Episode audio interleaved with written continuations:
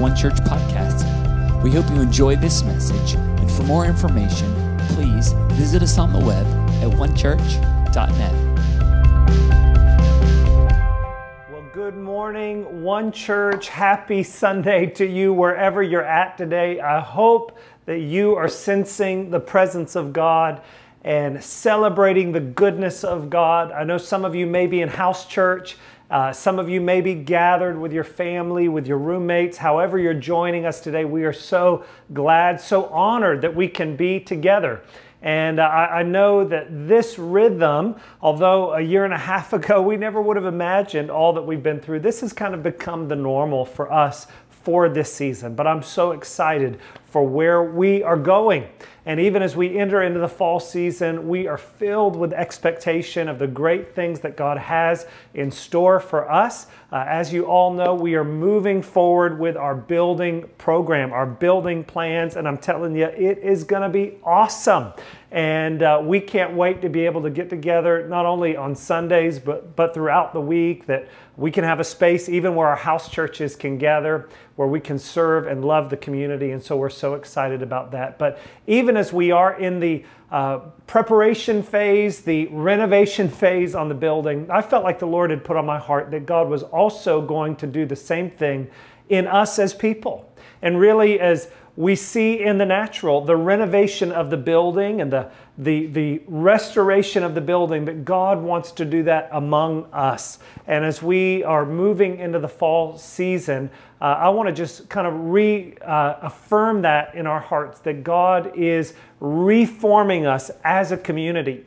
And that's what we are doing as we're gathering together on Sundays. We'll be back together next Sunday at the Winter Park Community Center, but today online as we're gathering around the Word of God. And we are studying through the Sermon on the Mount, perhaps one of the most power packed passages in all of Scripture, the words of Jesus.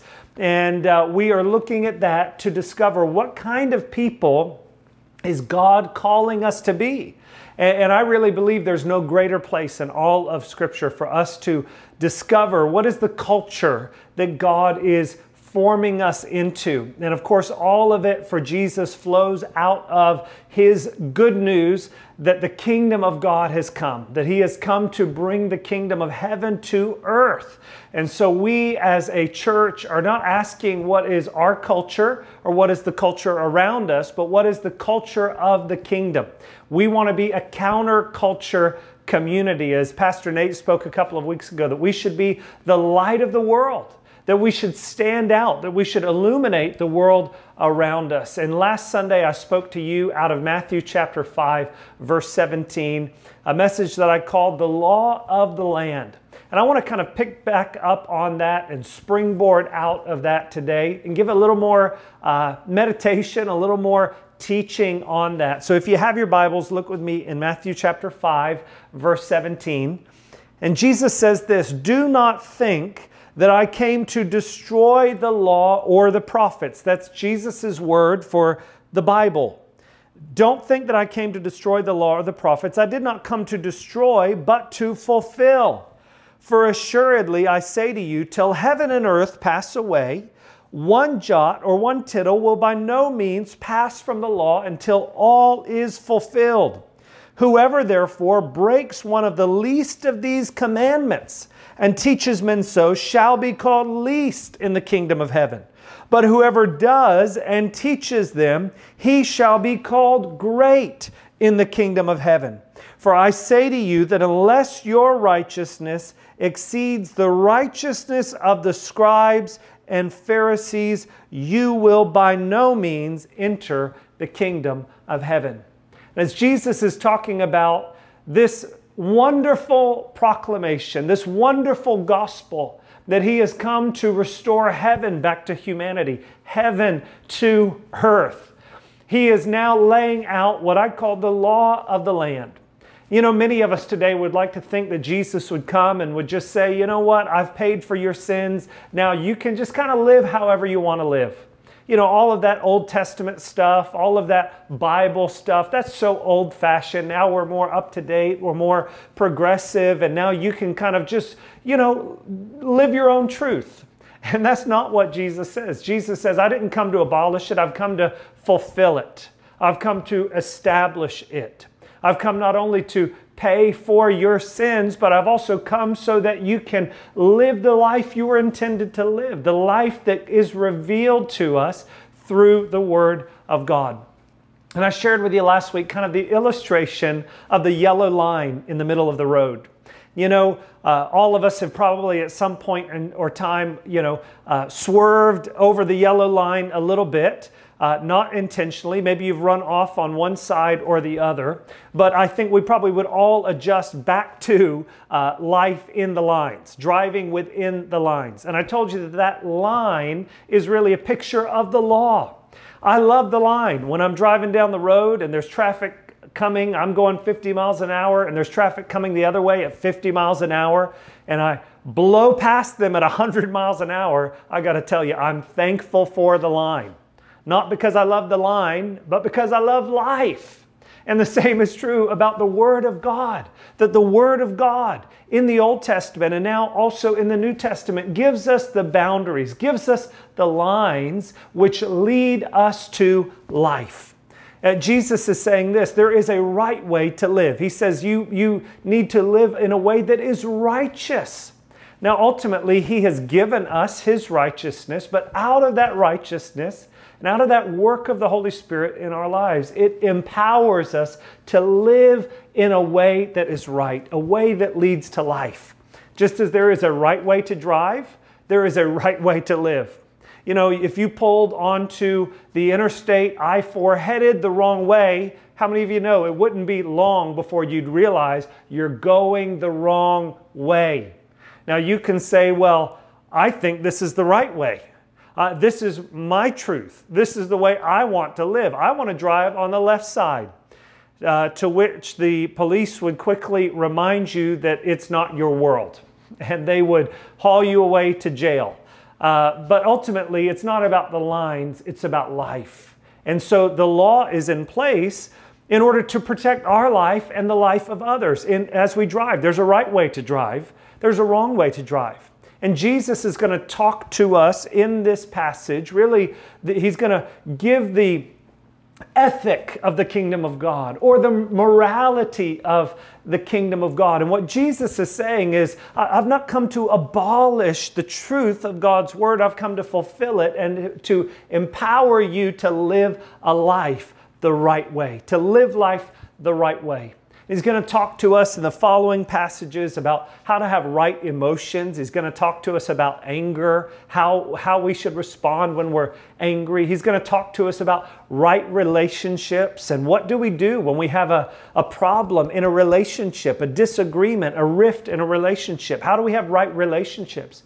He's going to talk to us about right sexuality the, the wonderful gift of sexuality that God has created and God has given to us. How are we to use that? There is a right way and there is a wrong way. He's going to talk to us uh, uh, about money. How do we uh, use our money in a right way, not a way that controls us, not a way that brings us into anxiety and fear and worry. There is a right way. But the fact is that within every single one of us, we can often have this little voice on the inside of us that can rise up and can respond like this You're not the boss of me. Have you ever had that thought? I recently was in a parking lot and there was a guy in an orange vest directing traffic where to go. And to be honest, I really didn't want to follow him. I kind of saw him in his orange vest and I thought, you know, who do you think you are? You're not the boss of me. To which I quickly repented and I recognized, no, I need to follow him. That's not very much like Jesus. So I repented and I did what he told me to do. But there is within all of us that little voice that can rise up in small ways or in big ways. I mean, sometimes it's, you know, you see the, the sign that says, wet paint don't touch. And there's something within us that just says, uh, watch me. You're not the boss of me. Do you remember that old show with Tony Danza, Who's the Boss? Who's the boss? Well, that's the question of all of life. Who's the boss? Who's the boss? Who has the right, you know, to use the driving illustration, who has the right to say that we drive on the right side and not the left side? In life, who has the right to say this is the way that we should handle relationships or handle our sexuality or handle uh, our finances. Who is the boss? And really, at the core of being a follower of Jesus is the acknowledgement that Jesus is our boss. To use the language of Scripture, that Jesus is Lord. Now, maybe you hear that, and maybe you would say, Well, uh, I, I'm not a Christian. He's not the Lord of my life. And I would say, and I believe Jesus would say, that you have the right to choose that for yourself. But you also have the responsibility then of the consequences of that choice. And Jesus has come to give life and life to the full. He's come to show us the right way to live. And to be a follower of Jesus, to be a Christian, really means that I believe that Jesus is God. I, believe that the Bible is God's Word. I believe that God cares about how I live and that through His Word, He's showing me the right way to live. The Bible speaks to all of life. Uh, it speaks to how we parent our children. It speaks to, again, how we handle our finances, how we handle our possessions, how we handle our time, what we do with our bodies. And to be a follower of Jesus is really to recognize that Jesus is our boss and that his word is the standard or is the law that leads us to life. And so I want to talk to you about really being a culture of compassionate conviction. Uh, I talked about the law last week, and out of that is the conviction. And, you know, we, uh, all of us have convictions the question is where do your convictions come from? Do you live with biblical convictions or do you live with cultural convictions? Are we a culture of conviction or do our convictions simply reflect the culture around us? Who has the authority? Who has the right to draw the lines in your life? You know, some people would say, you know, I, I, uh, I just do whatever I feel. Here's the problem my feelings change. And can you imagine what would happen in our city if one day we drove on the right and then the next day we drove on the left and the next day we drove on the right and then it's, you know, wherever you want to drive, however you feel. Here's a bucket of paint. You just go draw the lines, the lanes wherever you want to. You know, my feelings change. Depending on whether or not I've had my morning coffee or not, my feelings are ever changing, and our feelings are a terrible place to base our convictions.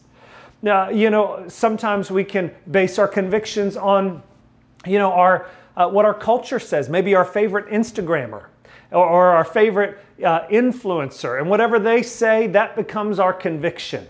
Or maybe it's our, a party platform. And whatever our party says and what, whatever the position of our party is, well, that becomes our position. And, and I want to tell you that there is something that is greater. There's something that's more enduring to base your life upon, and that's the Word of God. Jesus said, I, didn't come to abolish the law and the prophets. In other words, I didn't come to deconstruct God's word, I've come to fulfill it. And so I believe that God is calling us to be, as we are a counterculture community, that we will be a community of conviction. A community that bases our conviction on the Word of God. That what the Bible says is right, we believe is right. What the Bible says is wrong, we believe is wrong. And again, it's all in the context of compassion. And so I want to give you today really a, a framework for following a biblical conviction. Four things that really become guides to understanding what it looks like to live with a biblical conviction. The first thing that I believe we need, if we're going to live with a biblical conviction, the first thing we have to recognize is what I would just say is documentation. Documentation. And, and that is this what does the Bible actually say? What does the Bible actually say? You know, we are in the process of renovating the, this building that will become the open house. And I'm so grateful for the incredible team that God has put together as a part of our church that's using their amazing gifts. Brad Sprung as an engineer and a general contractor, JD Carling uh, is serving as our architect and they are just incredibly gifted in what they do. But can you imagine that if they were building, they, they, they built or they were designing the building just according to how they felt? If they just said, you know what, I don't really feel like putting an exit in this room. I know that the code requires an exit. I know that there is the documentation of the code that requires an exit in this room. Or, or maybe I know that there is the code that requires uh, the, the ceiling to carry this level of weight in order to not collapse on us. But you know, I just kind of feel like not putting a door there. I just kind of feel like, you know, we'll just do whatever we want to do. Can you imagine if they were led by their feelings? I'm so grateful to tell you they're not led by their feelings, they're led by the code. and they are constantly going back to what is the code? What does it actually say? Because the code reveals our rights and it also reveals our responsibilities. That we have a responsibility to follow the code, not because we just care about the code, but because we care about people. And the same is true in the Word of God. It's important that we know what the document says. Not what we think it says, not what we would like it to say, but what it actually says. You know, sometimes people think there's certain things in the Bible that aren't in the Bible. Things like God helps those who help themselves. That's not in the Bible. That's just a, you know, Christian sounding nicety. That's not true in the Bible. It's important that we actually know what does the Bible say. In fact, the, the scripture says this God's commandment, the first commandment to Israel in Deuteronomy chapter 6, verse 4 to 9, it said this Therefore, hear, O Israel, and be careful to observe that it may be well with you. Notice that careful to observe Listen, hear, be careful to observe. Know what I'm telling you so that it might go well with you and that you might multiply greatly as the Lord God of your fathers has promised you a land flowing with milk and honey. So he's saying, listen up so that you will experience the fullness of the blessing that God has promised to you. Then he says this in verse 4 he says, Hear, O Israel, the Lord God is one. You shall love the Lord your God with all your heart, with all your soul, and with all your strength. Now, Jesus reiterates this and calls it the greatest commandment. In other words, what was in the Old Testament, Jesus is reaffirming in the New Testament. It's the same documentation. It's the same words again in the New Testament. And then he says this, or uh, God says this These words which I have commanded you today shall be in your heart. They should be in your heart. How do they get in your heart? Verse 7, he says, You shall teach them diligently to your children, and shall talk of them when you sit in your house, and when you walk by the way when you lie down and when you rise up, you shall bind them as a sign on your hand, and they shall be as frontlets between your eyes. You shall write them on the doorpost of your house and on your gates. And if you continue reading, you discover all of the blessings that are on the obedience to the Word of God. But God is saying this I want you to listen up. I want you to pay careful attention, and, and I want you to take my word and I want you to study it. I want you to get it in front of you. I want you to talk about it when you rise up. In other words, first thing in the morning, that you don't check the, uh, your favorite news story, you check the Word of God.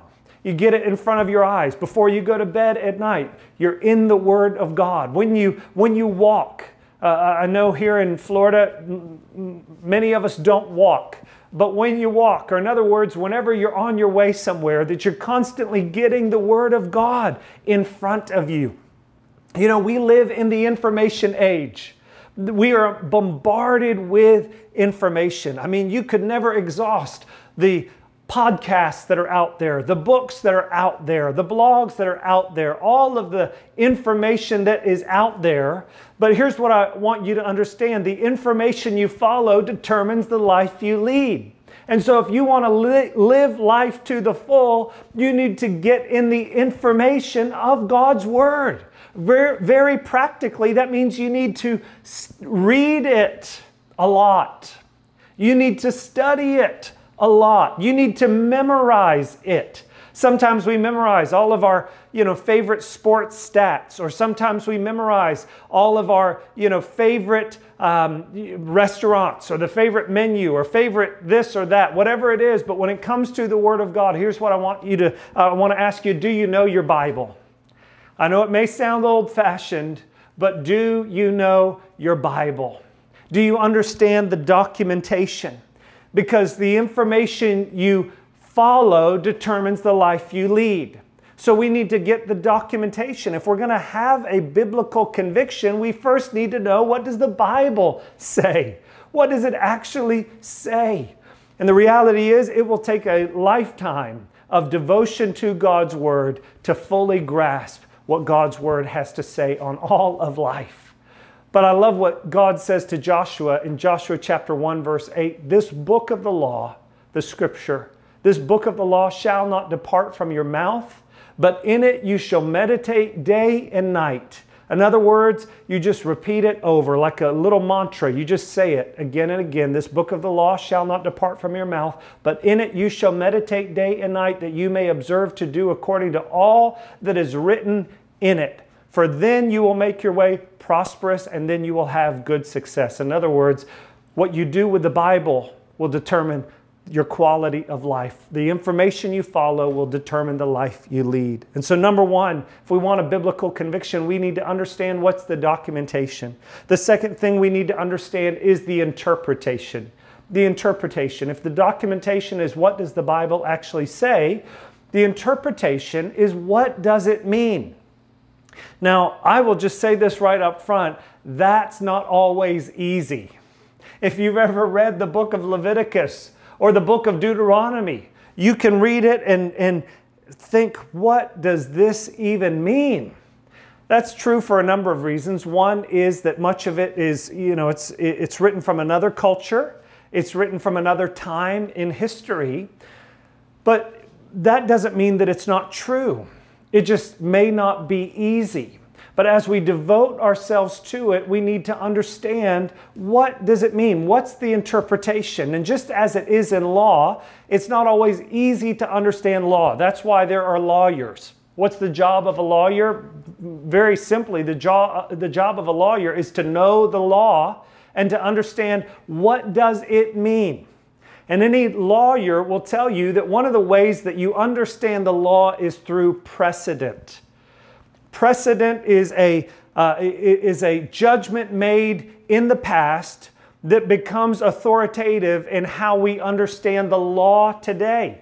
So there's the documentation in our nation of the Constitution, but then there is the precedent. How has that been understand, understood throughout history? And here's what I want you to understand is that Jesus reveals to us the precedent of God's Word. If you want to know, how do I live in the way of God, in the way of God's Word, the way you live in the way of God is by looking at the life of Jesus, by looking at how did Jesus handle the Word of God. And not only what did Jesus do, but what did Jesus say? Jesus' teaching and Jesus' uh, Jesus's life and Jesus' teaching and the teaching of the New Testament becomes the precedent it becomes the lens through which we understand the Old Testament. I'll give you an example. In the Old Testament, we are forbidden, or God's people were forbidden from eating shellfish or eating pork.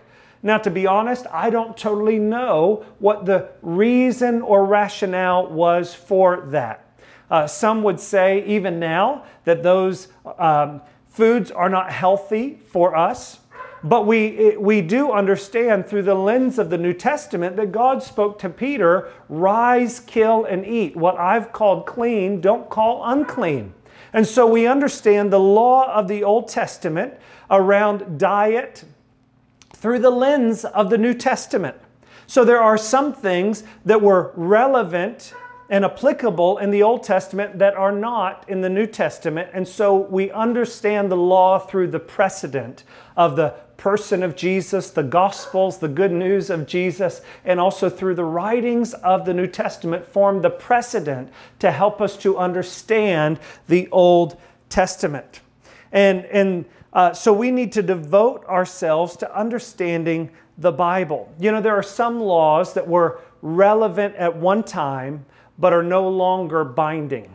That's true in the Old Testament. There were some laws that were binding for God's people under the Old Covenant, but are not, no longer binding under the New.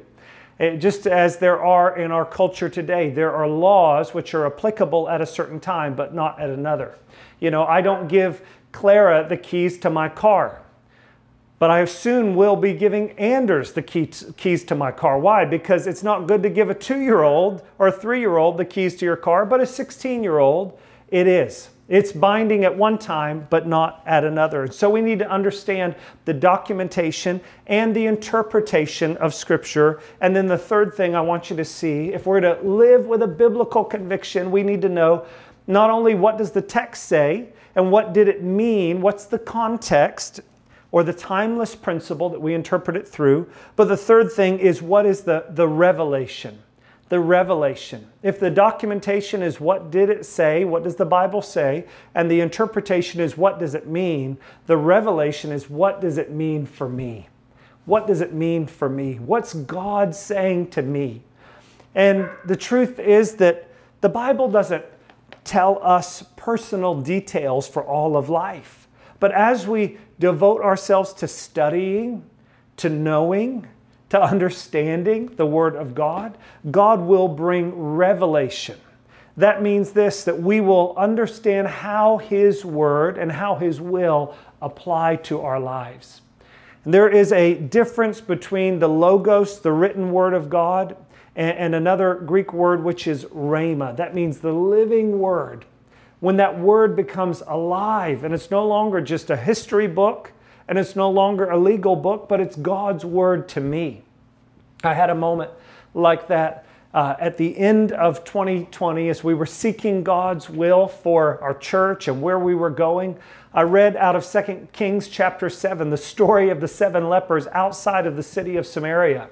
And as I was reading it, there wasn't anything in there that said, here's what you should do. One church, you should do this. That's not what it said. But as I read that story, I read this phrase, why should we sit here until we die? And that documentation as I interpreted and understood what God was saying to those people, that God is looking for people who will take bold steps of faith, that information became revelation. It came alive to me. And I knew God was speaking to me, although it wasn't in the text, but it was God's word to me. Why should we sit here until we die? In other words, we've got to do something, we've got to take bold action and we stepped out towards buying a building, and God miraculously opened the door. What is that? That is the documentation and the information becoming revelation. Becoming revelation, or the documentation and interpretation becoming revelation. God is speaking to us. And I, I want you to know that God wants to speak to you through His Word. If you're a mom or a dad, God wants to give you wisdom. He wants to give you revelation on how we parent our children. If you're an employer, God wants to give you wisdom. He wants to give you revelation on how to handle your business, how to handle your employees. Whatever your circumstance of life is, God wants to speak to you. And it's in that place of revelation that it becomes personal. In other words, it becomes a personal conviction. You know, there's a difference between somebody else telling me that something is good or not good, or the way I should go or not go. There's a difference between that and when God says it to me. It becomes a personal conviction. The Bible doesn't tell us all the details of life. It doesn't tell you what car you should drive. It doesn't answer all of the questions sometimes we'd like it to answer. It doesn't give us our budget breakdown. It doesn't tell us, uh, you know, what entertainment we should watch and how much we should watch. But it does give us principles that will become revelation. God will speak to us through our word, so uh, through His word. So the documentation becomes interpretation, which brings revelation and leads to application. In other words, what do I do with what God has said? And here's what I want you to understand that that application will always produce love. Jesus said that the greatest commandment is to love God with all your heart, with all your soul, with all your mind, with all your strength. And the second commandment is like it to love your neighbor as yourself. On these two commandments hang all the law and the prophets. In other words, understanding the will of God through the Word of God, bringing a conviction into our hearts, will always produce love. Let me say it this way that your conviction should never become a club to beat other people. When God speaks something to you, even if it's clear in Scripture, that never becomes a club that we beat other people with. That, that is always a hand extended to lift others up. It will build other people up. That's how you know if it's a biblical conviction or not. You know, I know the time that we live in, there's all kinds of disagreement around whether we should get the vaccine, not get the vaccine, wear a mask, not wear the mask you know, in uh, last year it was who do we vote for? And I wish that the Bible just told us everything. I wish the Bible told us how to, how to do that, how to handle it, but it doesn't. It gives us principles and God brings conviction into our hearts. But ultimately, the way we walk that out should always be in love. If you're a person that feels the conviction to wear a mask, then I would encourage you to wear a mask. And if you're in a place that requires a mask, I would encourage you. Uh, wear a mask. let's, let's not be jerks for Jesus. Let's be loving. Let's, let's be people that live at peace with others. While at the same time, uh, if you're not required to wear a mask, and I'm glad to not have to wear a mask when I don't need to, but if you're not required to wear a mask, don't put down those who do wear masks. It's different convictions. The Bible doesn't tell us one way or the other, so we're to walk it out in love. Paul says it this way Who are you to judge another servant? To their master they stand or fall. So ultimately, if we're living life in line with the Word of God, it will manifest in love for other people. It will manifest in a culture of compassionate conviction. And that's what we want to be as a church. We want to be a counterculture in a world that is filled with anger, a world that is filled with hate, a world that is arguing with one another and at the same time has no basis of ultimate right and wrong. We want to be a people that say we believe that God's word tells us the right way to live. But we also recognize that all of us have sinned and fallen short of the glory of God. And it's God's goodness and God's kindness to us that has brought us to repentance. So, in closing, I want to ask you a couple of questions. And if you're in your house church, maybe this is a point of conversation. The first question is this Who's the boss? Who's the boss of your life? Have you made Jesus the Lord of your life? Have you surrendered control of your life to Jesus? Is there an area of your life that you have not surrendered to His control? Who's the boss of your life? The second question I want to ask you is when was the last time that you changed your life or changed your lifestyle in order to align with the Word of God? I love what Martin Luther said, the great reformer. He said that the life of a Christian is a life of repentance. Every day, as the Holy Spirit convicts us, as the Holy Spirit so lovingly and gently guides us, this is the way, walk ye in it. We need to be quick to respond. Who's the Lord of your life? What areas have you responded and, and repented over? And the last question is this Is there an area of your life that God is convicting you of today? Perhaps it's an area in your family, perhaps it's an area of work, perhaps it's an area of your sexuality or how you handle your finances, and maybe it might not be an area of sin, but maybe you sense the Holy Spirit bringing you back, saying there is a better way to live, the right way to live, a way that leads to life to the full. So, Father, I pray for your people today. I pray for every person that's listening to this.